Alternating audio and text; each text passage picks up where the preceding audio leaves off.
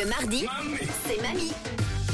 Eh oui, le mardi euh, s'entoure euh, des meilleurs restaurateurs, des meilleurs cuisiniers euh, de Suisse romande, Camille, pour euh, vous dégoter une recette euh, facile mais qui euh, réclame quand même un peu d'exigence. Oui, parce qu'on adore se régaler. Alors ce matin, on part à la place du Flon, c'est à Lausanne, dans un nouveau resto d'ailleurs, c'est la Brasserie Belleville, une brasserie parisienne avec service non-stop toute la journée et puis surtout des bons plats de mamie. L'endroit est hyper cool, alors j'ai demandé à Vincent, le gérant, de nous donner leur bonne recette de mousse au chocolat. Vous le savez, la mousse au chocolat, c'est ah the oui. dessert.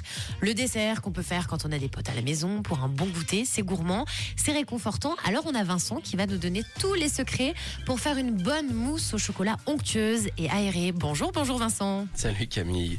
Oui, la mousse au chocolat, c'est, euh, c'est, c'est, un, c'est un super dessert. Et oui, on a un ou deux secrets. Je te les donne, tu les gardes pour toi. Nous, on utilise un chocolat de couverture. On appelle ça un chocolat de couverture qu'on fait fondre au bain-marie et on rajoute par-dessus de la crème anglaise chaude. On met aussi une petite note de crème fraîche et après, comme pour plein d'autres bonnes choses, c'est le temps qui va faire son effet. C'est pour ça les enfants que c'est difficile quand on fait la mousse au chocolat et qu'on ne peut que lécher la cuillère. Ben, j'entendais toujours ma grand-mère dire « Non Camille, il faut patienter, tu ne touches pas à la mousse au chocolat dans le frigo, tu attends le lendemain matin. » Donc c'est pas une légende, Vincent, tu le confirmes, une bonne mousse au chocolat comme beaucoup de plats, en fait il faut attendre et c'est meilleur de toute façon quelques heures après. C'est tout à fait vrai, donc une nuit au frigo pour qu'elle puisse bien avoir le temps de figer et le lendemain, c'est vraiment top. Est-ce que vous rajoutez la petite euh, pincée de sel ou non ?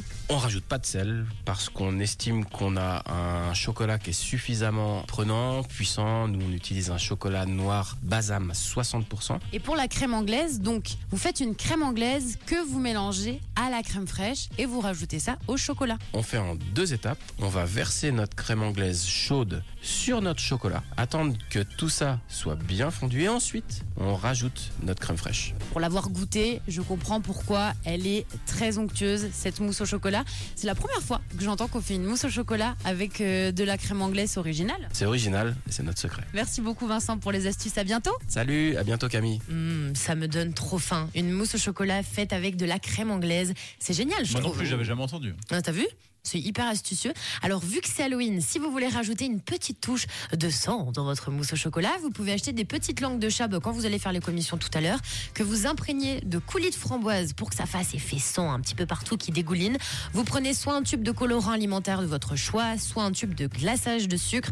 Vous en trouvez partout dans les magasins, rayons pâtisserie, et vous écrivez avec le tube R I P sur la langue de chat. Comme ça, ça vous ah, fera une sorte bien. de tombe.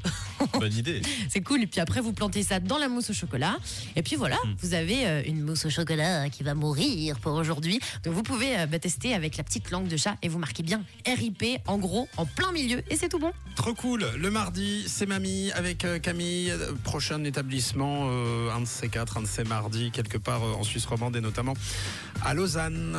Good morning. Réveillez-vous du bon pied sur Rouge avec Camille, Tom et Matt. Il vient d'arriver en studio euh, et peut-être euh, ou pas d'ailleurs qu'il a relevé euh, son Son défi, c'est John que nous retrouverons dans quelques minutes. John à qui on a demandé de quitter Saint-Maurice chez lui en Valais et rejoindre Lausanne et notamment l'avenue de la Gare quatre, le studio, en réclamant sur son